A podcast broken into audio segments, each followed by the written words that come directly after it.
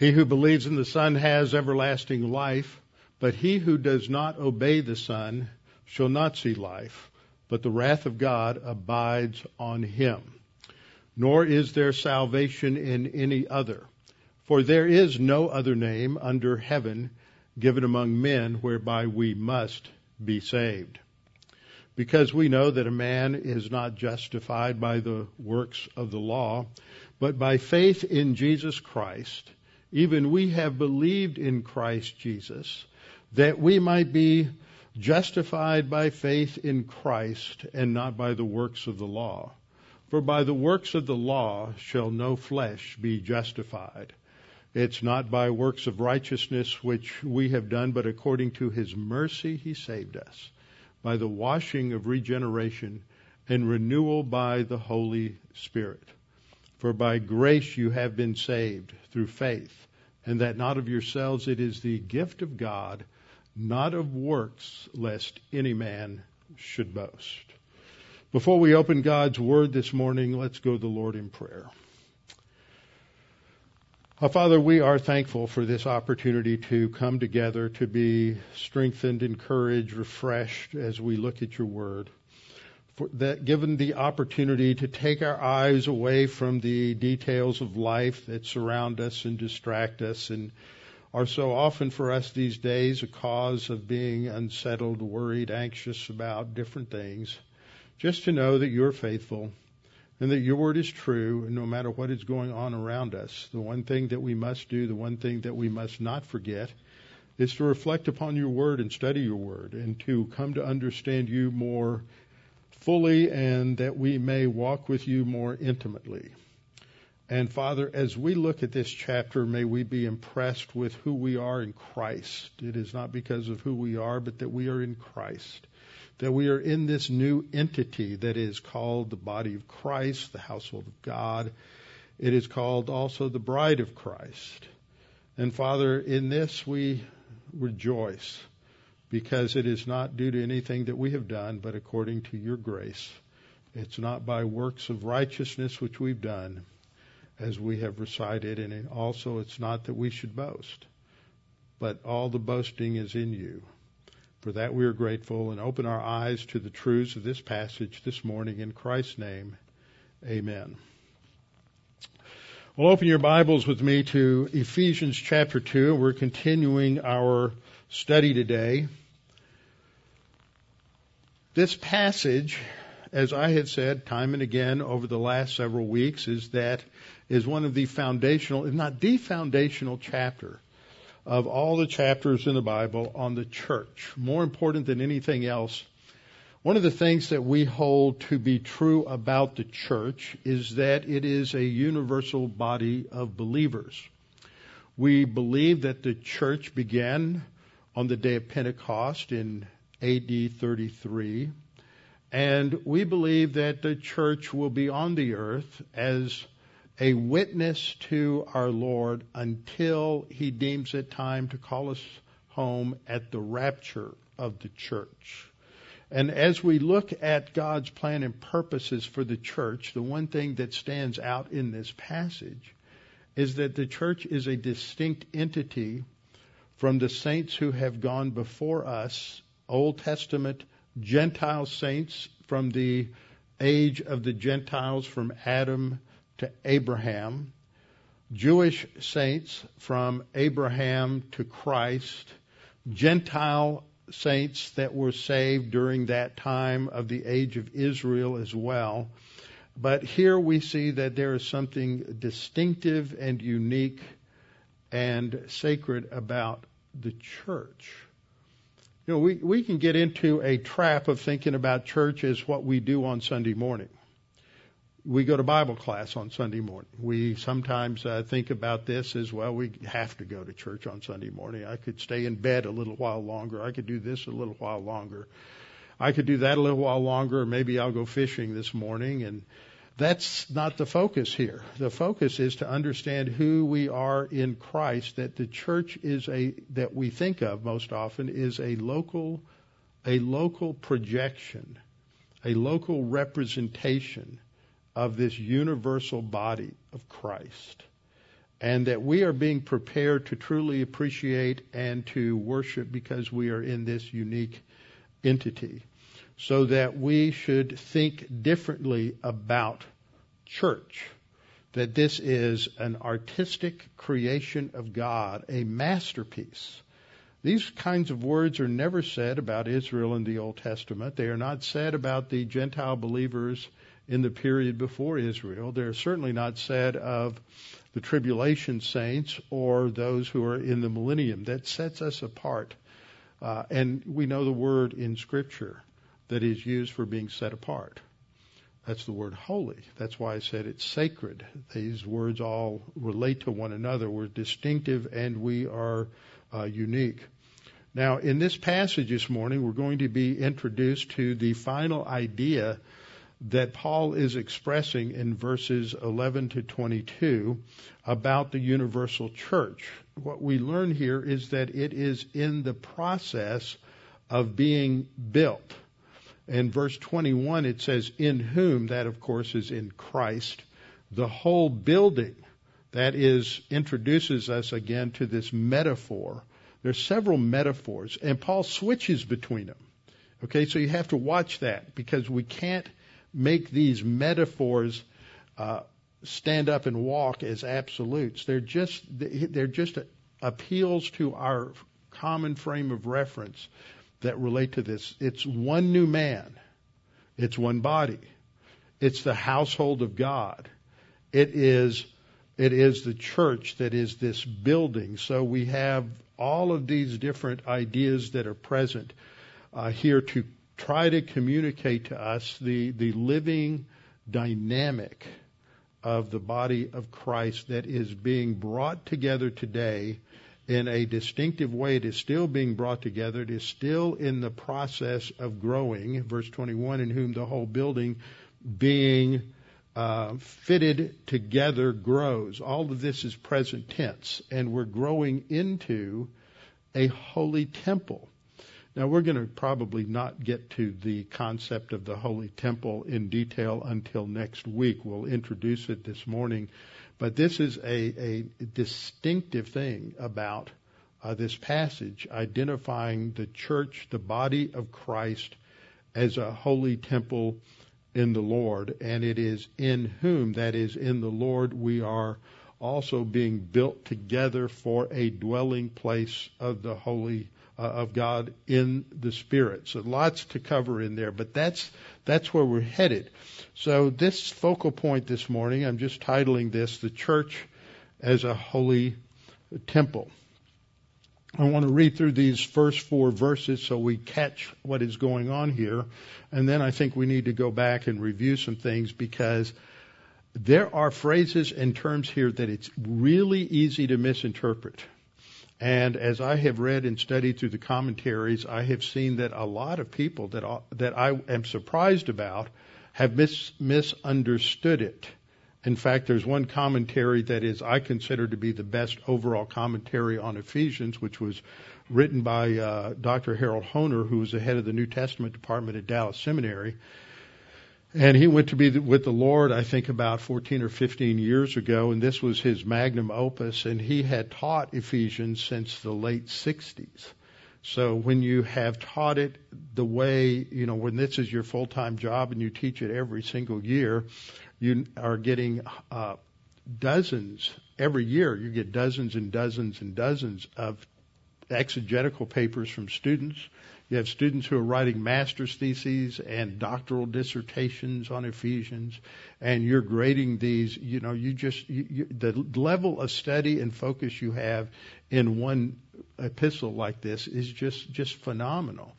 And he has great great insights. But I found him a little bit ambiguous here, where one spot he would talk about the household of God as if it included all the saints of all the ages, and then later on not. So it's it's difficult, and many times as I have read through this, in ver- at the end of verse 19, that it appears that when it says that we're fellow citizens with the saints and members of the household of God, that that includes all of the saints from all of the ages. But pay attention what happens in the next verse.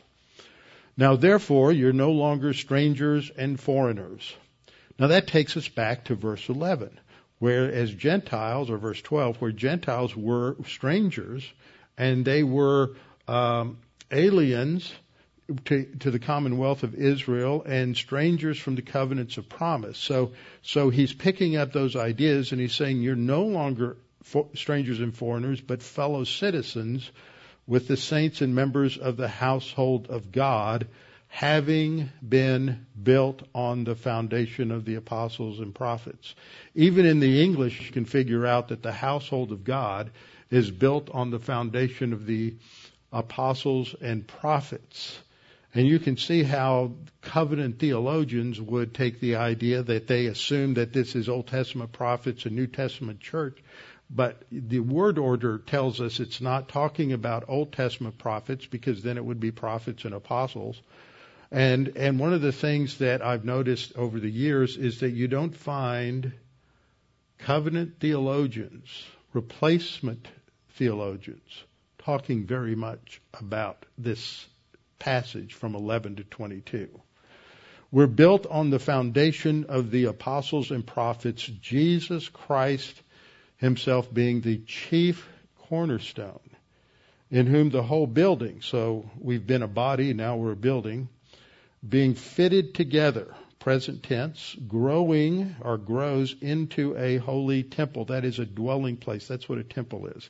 It's a dwelling place.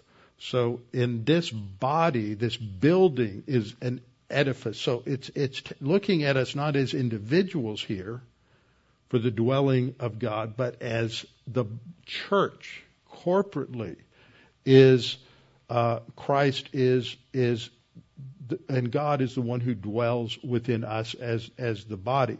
So see, Paul uses he's the corner. Jesus is the cornerstone, and he's dwelling in the body. So he it, it to describe what he's talking about goes almost beyond human language. So this is why he has these mixed metaphors. Um, in whom the whole building, being fitted together, grows into a holy temple in the Lord, in whom also you are being built together. How many times have we seen that word together so far? Who does it refer to? Together, Jew and Gentile. Okay, being built together for a dwelling place of God in, in the Spirit.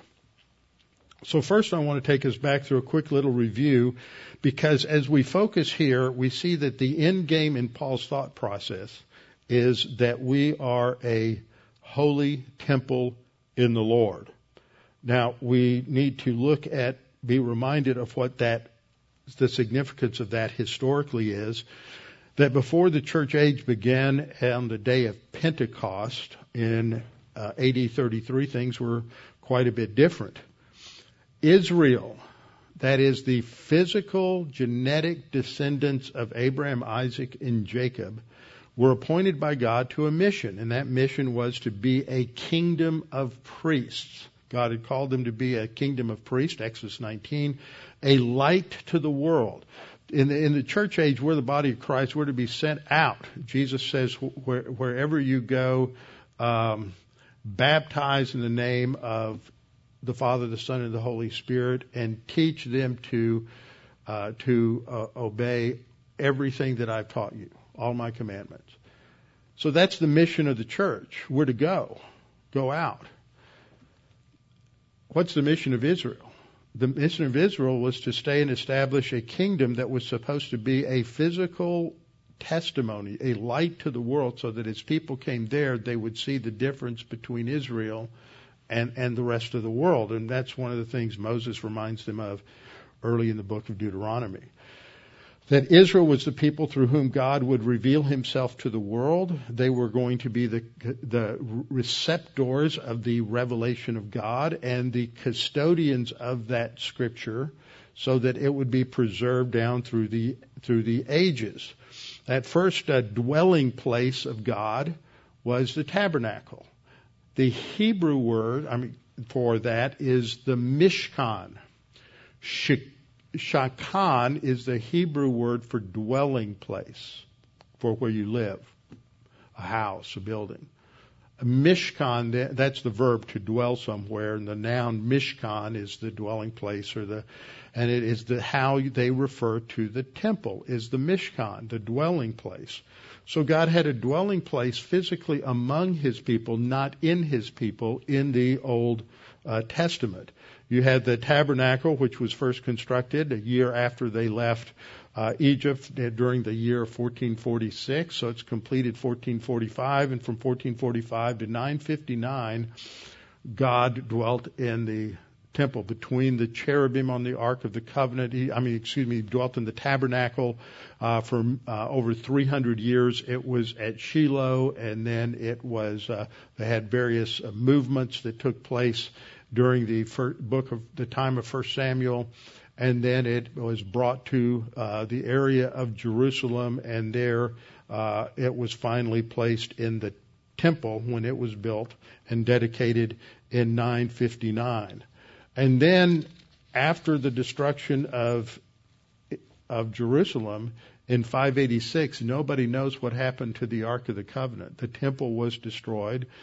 Ezekiel, you remember, had a vision of the Shekinah and that word shakan, which is the root for Shekinah, means the dwelling place. Okay, Mishkan, Shekinah, all of these are based off the same same basic idea of the dwelling place. So we see we often think of Shekinah means glory. Shekinah doesn't mean glory. Shekinah is a word that refers to the presence of God, and the presence of God is going to exhibit His glory. So it's an associated idea. So so Ezekiel saw the, the presence of God depart the temple, go out through the uh, eastern gate, cross the Kidron, up the Mount of Olives, and ascend to heaven.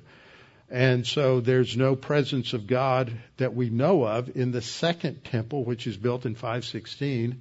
And it continued, although it was re, completely uh, uh, rebuilt during the time of Herod, it's still the same temple because they never stopped the sacrifices. So it's always referred to as the second temple, not a second and third temple. The third temple is the apostate temple of the period of the tribulation, and the fourth temple is the millennial temple. But there's always these dwelling places of God in the Old Testament, the, the Mishkan, the tabernacle, then the temple, and then the second temple, and then you have in the future an apostate temple, and then you have the millennial temple. What's the temple in the church age? It's the body of Christ. I mean, this is a phenomenal concept that we are being built together to be a dwelling place. Now, in this context, we go back to the earlier verses. And in verse 11, Paul just reminds them that, that you, who you were. You were Gentiles, you were uncircumcised. And all of that meant is that as, as the unclean, you can't come into the temple. Uh, and we studied this and we looked at the fact that they were originally set apart, separate from Israel, and they did not have any participation in the spiritual blessings of Israel during that time unless they became a full proselyte and, entered, and be, basically became a Jew. So they are five things. They're without Christ. They're aliens from the commonwealth of Israel. Uh, that's a word that is picked up again in verse 19. Strangers from the covenant of promise. That word's not repeated, but a synonym is used in verse 19. And they are, they're without hope and without God in the world. Uh, they, they, Gentiles did not have a relationship to God. That doesn't mean those Gentiles were saved. We know that there were from the Old Testament, but as a class, they are separate. And then we have this phrase, but now. We'll come back to that in a minute. But now in Christ Jesus, you are brought, you who are far off have been brought near by the blood of Christ. I want you to notice this. We see three phrases here as we go through these first verses. It's through the blood of Christ, through him and um, and through the cross. Not in that order. Through the blood of Christ, through the cross, and through him. What does that tell you? That tells you the focus is on what Christ did on the cross. It's a focus on his work. Now I'm going to come back and tell you why that's important along the way, but but that's important. It sets the stage. Context is everything, and when we understand the how these terms set the stage, then we're not going to make some mistakes when we get to 19 to 22. And then in 14 through 16, he talks about how the peace is, first of all, the peace is making the both one. The both are the Jew and Gentile. They both are one. And that middle wall of separation is defined as the law in verse 15, and that is abolished. And with the result that he's doing what? He's creating in himself one new man. So the both are one in verse 14. That one is now called the one new man in verse 15, thus making peace. So the emphasis all through here, including all the way down to 22, is peace in the body. That he might reconcile both Jew and Gentile in one body through the cross, thereby putting to death the, the enmity. So through the blood, through the cross. And so I use these Im- images to portray this, that the barrier between God and man has been removed so that there is uh, that's one aspect, that's the objective aspect of reconciliation that took place on the cross. So that Jew and Gentile, by faith in Christ's work on the cross, are united in the church, which is also called the body of Christ. And I, am belaboring this because in conversations I've had with a couple of different pastors, there is such a tendency to misread this. And as I walked my way with Dr. Ice yesterday through this, he almost slipped a few times. And I, I said, look at this, go back. Let's go back and look at all these words, Tommy. He said, yeah, you're right. Okay. It's real easy. He hadn't been in this passage in a while, so uh, it's real easy though to slip. The church is the body of Christ made up of Jew and Gentile. There's reconciliation. Okay? Now, what we've seen here is that the phrase we both is the same as one new man. We both refers to the one new man, and the one new man is referred to then as one body. That's important. It's real obvious in verse, verses 11 to 18. We get to 17 and 18. He came, that's at the first advent, and he proclaimed the good news of peace to you who are far off. See, Jesus had a ministry to Gentiles during the first advent, but they aren't getting the peace that this is talking about because the cross hadn't happened yet. There was a peace prior to uh, uh, prior to the cross, but it's not the same. And I use the illustration of a border. We have peace with Canada. There, you don't have armed guards out there uh, on the border between uh, the United States and Canada. You don't have sentries. You don't have machine gun nests and barbed wire and everything. There's a state of peace there. But it's not the same as, as driving from Texas to Louisiana. That border has peace, but it's a totally different kind of peace. Okay? so that's what we see here is two kinds of peace. There's a peace that was available to Gentiles in the Old Testament, but it doesn't bring them together as one with the Jews, with Israel. But after the cross, they're brought together so that the peace before the cross is like the peace at the border between Canada and the U.S., two different countries that stay separate. But you have in the border between Texas and Louisiana, you have a different kind of peace, and we together are part of the same nation. So now we come to the fun passage. Now therefore you are no longer strangers and foreigners, but fellow citizens with the saints and members of the household of God.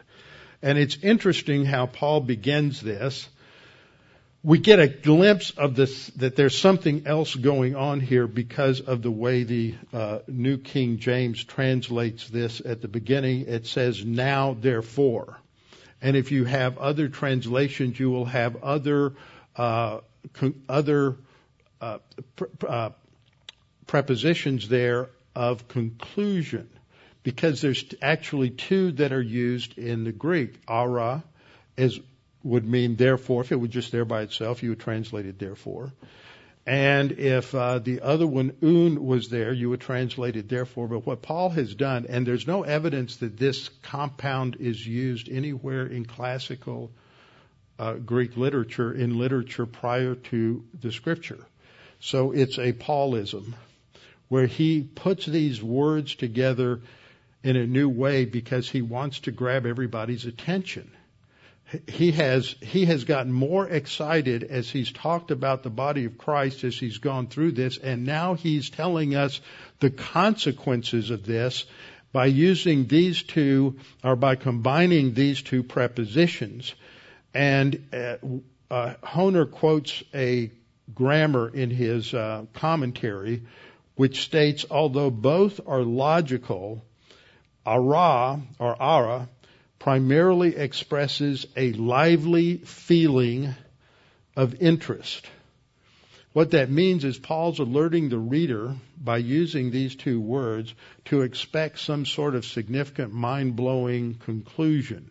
This is the consequence of everything that he said in 11 to 18, and now he wants us to really pay attention to this because this is exciting stuff. He says, You are no longer strangers and foreigners, but fellow citizens with the saints and members of the household of God. To show the significance of this grammatically, I charted it out like this. I want you to notice in the translation at the top, I have added a second you are. In the New King James, it leaves it out in the translation, but it's there in the Greek. The Greek has two verbs, you are, you are, for, for emphasis. And it, they are, they, that expresses the, the, and emphasizes the contrast between the two positions. And he says, You are, and then you have an, a negative. You are no longer strangers and foreigners. The word for foreigners indicates someone who's not a citizen. So the reason he changes from using uh, the synonym up in verse uh, uh, verse 12, where he talks about uh, the fact that they're strangers from the covenants of the promise. And here he uses uh, he uses a different word for, for foreigners. It's indicating that you're not a citizen because he's going to use the uh, the word in and um, uh, at the end there that we are now citizens, fellow citizens. So he wants that that contrast there. Uh, we're no longer strangers and foreigners, but, and I've capitalized that because this is a strong strong contrast here, but fellow citizens in the household of God. And he wants us to pay attention to it. Think through with me a minute what we've seen in these contrasts in this chapter. First of all, Paul starts the chapter saying you were born spiritually dead in chapter 2 verse 1. And then we get to chapter 2 verse 4 and we read, but God. But God made us alive together in Christ. First contrast. The second time we see a contrast is when we get down to verse 11. And he says, You were once Gentiles in the flesh. But then we get to uh, verse 13 and says, But now in Christ Jesus. And now we get our third contrast where he's saying, You were strangers and foreigners, but now you're fellow citizens in the household of God. He wants us to really pay attention to this. There's another, I like to point out these little things. Um, there's another reason he does this is that there are di- two different ways that you can express contrast in Greek. One is with another conjunction called de, which sometimes means and and sometimes be but. It can be just as strong as the preposition that I mean the conjunction that's used here, alla, but he uses de in the first two. But when he gets to this one, he really wants us to pay attention to it, so he shifts to alla. And that just, th- those are the little literary things that you see that a writer does to draw your attention to certain things that he is saying so that you, wait a minute, wait a minute, this is, if we were writing today in English, somebody would be using boldface and italics and changing all kinds of different fonts and making it all cluttered, but they did it through the use of, of language and grammar. So he really wants us to pay attention to that there's this major shift that's taken place, being excluded from Israel, and we saw that that meant that it's that when he says at that time, that's Old Testament. That's not at that time when you were unsaved, but at that time as a class, you were those four things, you're excluded from the blessings of Israel. And, but now he says, in Christ Jesus, you've been brought near. Now that's important because he tells us that this new state is a state that is not true of unsaved Gentiles, but it's only true of saved Gentiles. And they've now, post cross, been brought near.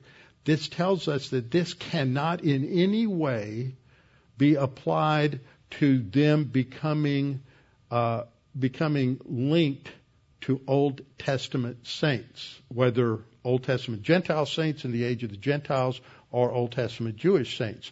He, he's, he's not, it's not something that is, that is retroactive.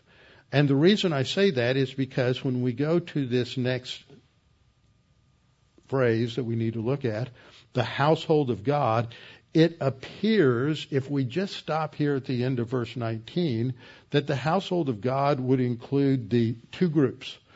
It looks like in English the saints and the members of the household of God.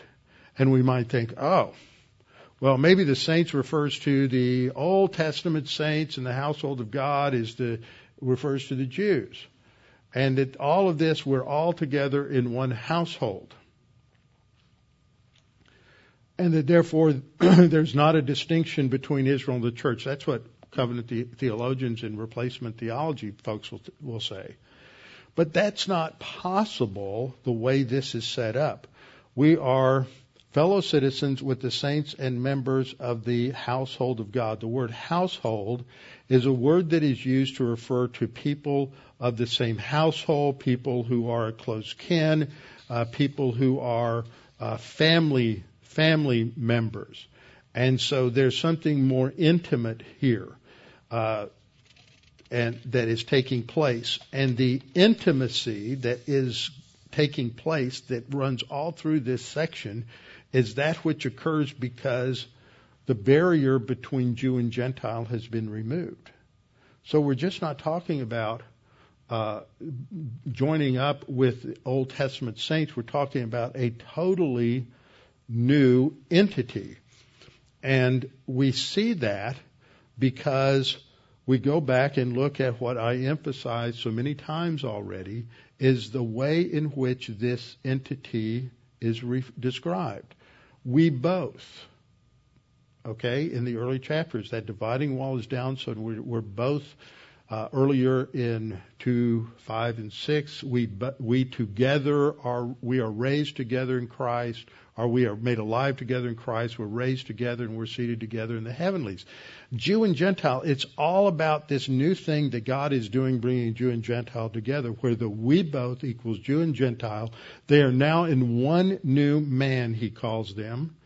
They are one body, he says next. And now he, he says that's the household of God. So the household of God is not any different. It has to be interpreted in context. The household of God is the same entity as the both, the one new man, and the one body, and this equals the universal church, the body of Christ. So you this this so, so clearly teaches the distinction between God's plan for Israel and God's plan for the church. And this is fundamental, as Dr. Ryrie pointed out. This is one of the three key elements that distinguishes a dispensationalist from non-dispensationalists. The distinction between God's plan for Israel and God's plan for the church. And if you read in uh, covenant theologians, what they will say is that the Gentiles become part of Israel. We are the new Israel. And there's no place in the New Testament that ever ever calls us the new Israel. There is a place in Galatians 6 where God where Paul says greet says to the Galatians greet the Israel of God. He's not talking about the church because he's already addressing the church. Why would he tell the people he's addressing to greet the Israel of God? They're clearly a distinct group within the church or within the area where they are. So when he says greet the Israel of God, he's he's talking to the Galatian believers and telling them to greet those who are there who are the Jews, a distinct group. So he is saying, now therefore you are no longer strangers and foreigners, but fellow citizens with these saints. And uh, I've highlighted this because you, in the Greek you have one article that precedes these two groups showing that they are closely linked together. The saints and the members of the household, they are viewing them as uh, as a as the same group of individuals with the saints and the members of the household of God. So that therefore we are this new entity now, a new household, a new family. There's a new level of intimacy that should uh, characterize the church. And this goes back to the same idea that was present in 11 through 13 that Christ is now our peace because he has broken down the dividing wall and through his death we have been brought near. And this is true not just for Jew and Gentile, but remember, Gentile refers to all ethnicities it refers to Africans, it refers to Arabs, it refers to Indians, it refers to Asians, it refers to uh, Europeans, it refers to Anglo Saxons, it refers to everybody that we are all brought near, and so there's no basis whatsoever for any kind of racial or ethnic bias because we're all one in Christ. And so, as I defined it a few weeks ago, that for Christians, racism really takes place when any Christian lets any ethnic or cultural or subcultural distinction cause a separation between him and other Christians.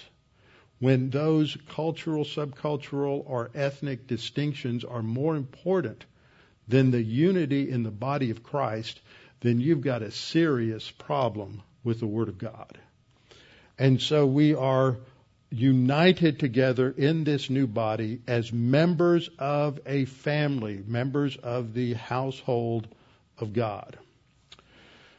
Now, the next thing that tells us that the household of God is not related to Israel at all in the Old Testament is what happens at the beginning of verse 20.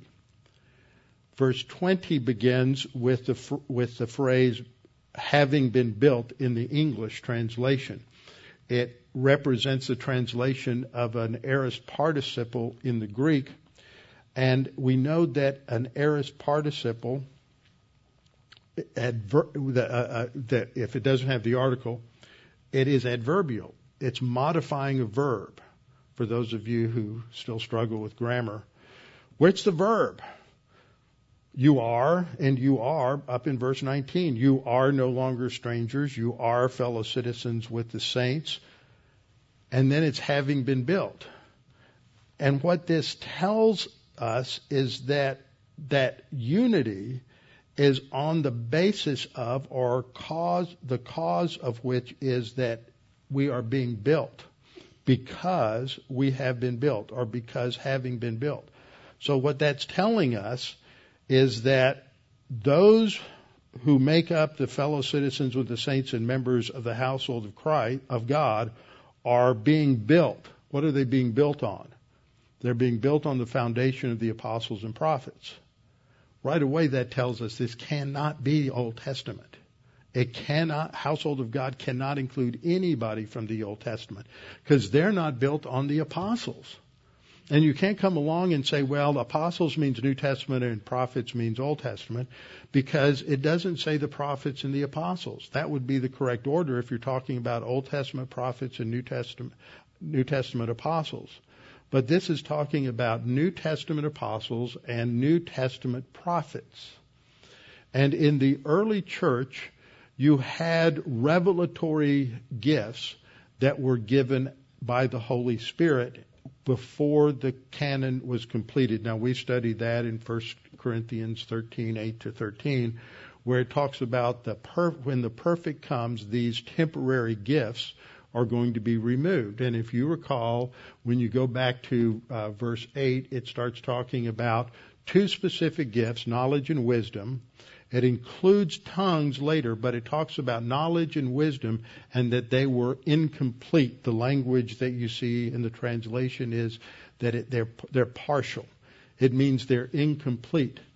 And then in verse 9, Paul says, But when the perfect comes, which is not a good translation, it, it is that which completes, that which brings to completion. When that which brings to completion comes, that which is incomplete, knowledge and prophecy, the gifts of knowledge and prophecy, will be done away with. Will cease. They'll be gone. They're not going to be there. It says they will. The, when the perfect comes, then they will. Uh, they will be gone. You don't need them anymore because you have a completed canon of Scripture. And so what we learn is that knowledge and wisdom were revelatory gifts. Prophecy was a revelatory gift, uh, New Testament prophecy, and apostle, of course. I think the apostles had all all the gifts, and that they that also was revelatory. Now, in the early church, as they were developing or recognizing, that's a better word, as they were recognizing which books were worthy of, of keeping and which ones were not, they had to develop certain standards. How do you know when this book is really from God and is the one we need to keep? And let's bring it down to a real personal level. When you get a knock on your door at three in the morning and the SWAT team is out there and they want your Bible, are you going to give your life for the epistle of Barnabas or are you going to give your life for keeping the epistle to the Romans? Okay, you want to make sure that if you're going to go through all this suffering, you're going to do it for the Word of God and not the Word of somebody else. And so they had to develop these, and one of the rules are canons. That's what the word canon means. One of the rules was that it was either written by an apostle or by an apostolic associate.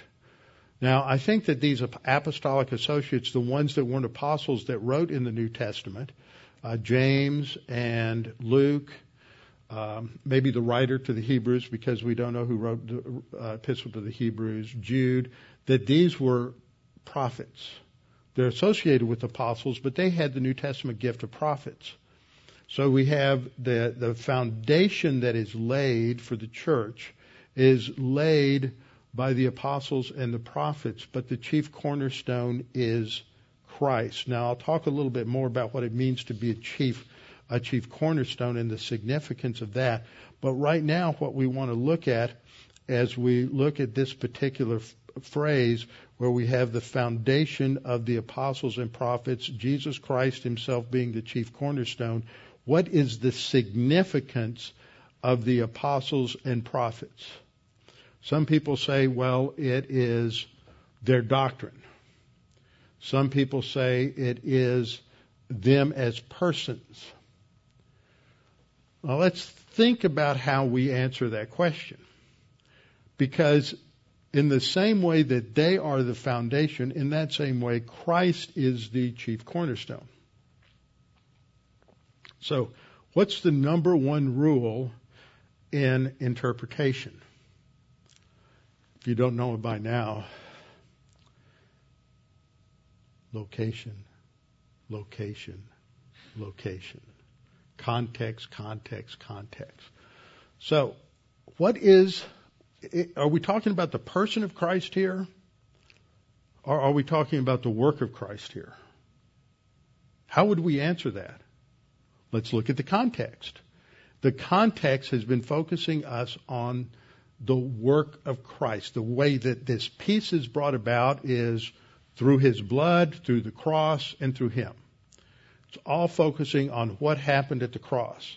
It's not focusing so much on the person of Christ, it's focusing on the work of Christ. What makes Christ the chief cornerstone? It's not excluding his person, but it's focusing on it is his work. That is what brought down the barrier between Gentile and Jew. That is what wiped out the barrier between man and God. It is that that becomes the chief cornerstone for the church. It is his work. So if it's the work of Christ,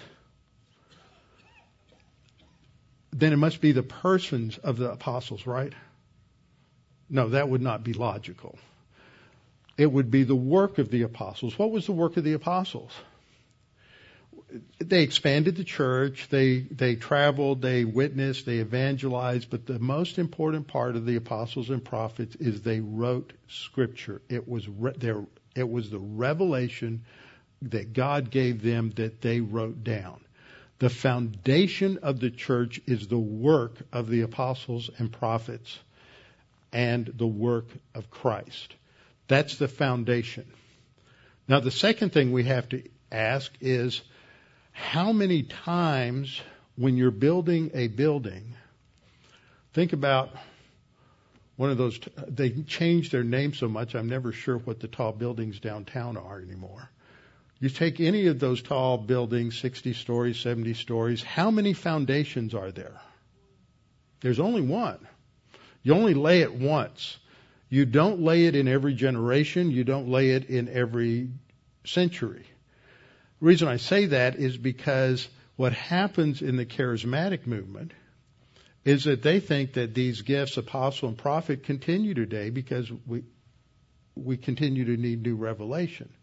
Well, this passage completely refutes that. In fact, several years ago, there was a book that came out and this is, uh, uh, there are lots of these kinds of books that are out there. They're called four views or three views or five views of sanctification, of eschatology, of the rapture, of, you know, whatever it is, and where, where scholars have these areas of disagreement. And so you get, uh, one guy who writes from one perspective and then the other three guys will critique what he wrote and show where they're different. And, and they're really good if you're a pastor, if you're a seminary student and thinking through what are the, what are all the, all of the issues.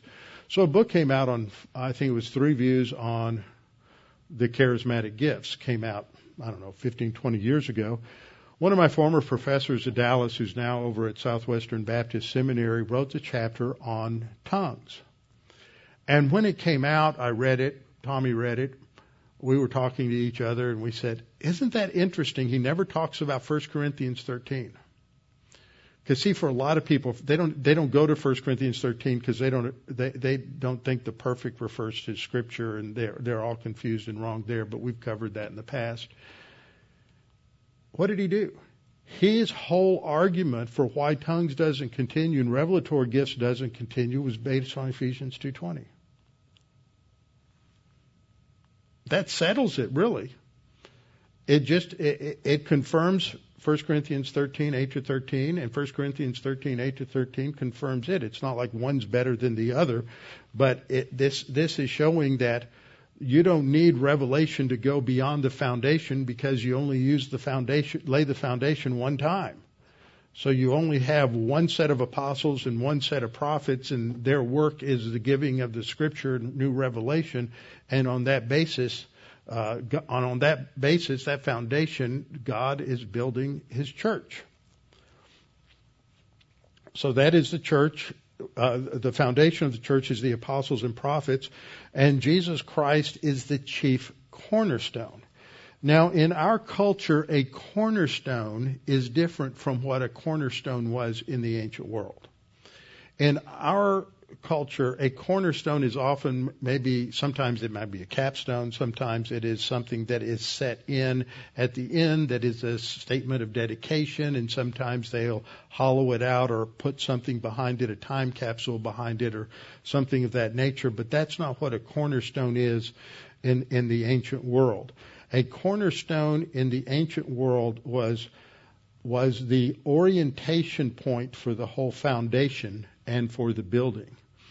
Uh, they would lay the cornerstone and then they would use the cornerstone as the basis for all of their measurements and the alignment of the uh, different sides of the building. So the cornerstone is that which everything else in the building relates to and conforms to. And that fits the image of Christ here. He's the head of the body in other places. Here he is the chief cornerstone. We, everything in the building gets its meaning, its alignment, its orientation, everything from the cornerstone and everything orients to Christ. The apostles and prophets, all their revelation, everything orients and relates to Christ. So verse 20 tells us that we are being, we have been built, the foundation's been laid, the cornerstone was Christ's work on the cross. And then in verse 21 we read, in whom, that is in Christ, the whole building being fitted together. Now here we have a present participle. The whole building being fitted together. The shift from aorist past, which is a past tense participle, to present tells us this is talking about the, the, this building is still being built. It is still in progress. It is a present work of God. The whole building is growing into a holy temple in the Lord. A dwelling place. That's what temple means. Here the Greek word is the word naos. There were two words in Greek that were used to describe the temple. The first is the Greek word naos, N-A-O-S, and the second word is hieros, H-I-E-R-O-S, hieros. And hieros, we have words that, um, like you talk about some of the, the, the writing in in in uh, Egypt is hieratic script, and that's it's the writing of the priests, things like that. So so um, like hieroglyphic. A glyph is a is a, an image or a picture. So if you see one picture on on on a stele or something, that's a glyph. The writing is called hieroglyphic because it's the writing that was primarily used by the priest uh, at that time. So that's your little lesson in words for the time being. So this is hieros is the word that would be used to describe the entire temple complex. So you have the outer outer courtyards, the courtyard of the Gentiles, the courtyard of the women. Uh, so you again, it, it it would if that was the word used here, it would include all of it, all of the uh, outer areas. But naos is the holy place, the holy of holies and the holy place. It is the inner sanctum, the, the where God dwelt. And so this is important for a couple of reasons. First of all, that which was in the outer courtyards would be unclean. And I've developed the argument further that, that you hear the argument against demon possession that Christians can't be demon possessed because Holy Spirit dwells in you. And people have tried to poke holes in that, that, that uh, various things unclean took place in the temple. But the temple word here is naos, which means the inner sanctum, and nothing unclean could go into the inner sanctum where God dwelt. And so that strengthened the argument against uh, demon possession of the of the believer. And here we have it reiterated. That's stated in uh, 1 Corinthians 6:19. And so we'll look at those passages next time. We'll come back and talk about the significance of what we find in verse 21 and verse 22 that we are growing into a holy temple in the Lord in whom also you are being built together for a dwelling place of God in the Spirit. Uh, what does that mean? That will be next Sunday with our heads bowed and our eyes closed. Father, we thank you for this opportunity to study your word this morning, to be reminded of all that you have done for us. Sometimes we can think of salvation as something simple because it's simple on our side. We just believe in Christ who died for us and we're saved. But on your side, so much had to be dealt with sin is such a complex thing that all the dimensions, all the facets had to be dealt with, all the legal issues had to be dealt with, and all of that was accomplished on the cross. And so, Father, we glory in the cross because it is our salvation. And we're so thankful that we have such a such a salvation that is not based on what we do or who we are, but on what Christ did and who he who he is. Father, we pray for any that might be listening this morning or listening at, from a recording of this message that they might know that there's only one way to salvation. Jesus said, I am the way, the truth, and the life. No one comes to the Father except by me. But by trusting in Christ, we can have everlasting life. And then that's it. Nothing else. And once that happens, we become a new creature in Christ. And what Paul is talking about in these verses is some of the aspects that are the result, the consequence of the cross and of our faith in you. So, Father, we pray that you would challenge us with these things and make the gospel clear to those who need to understand it. And we pray this in Christ's name. Amen.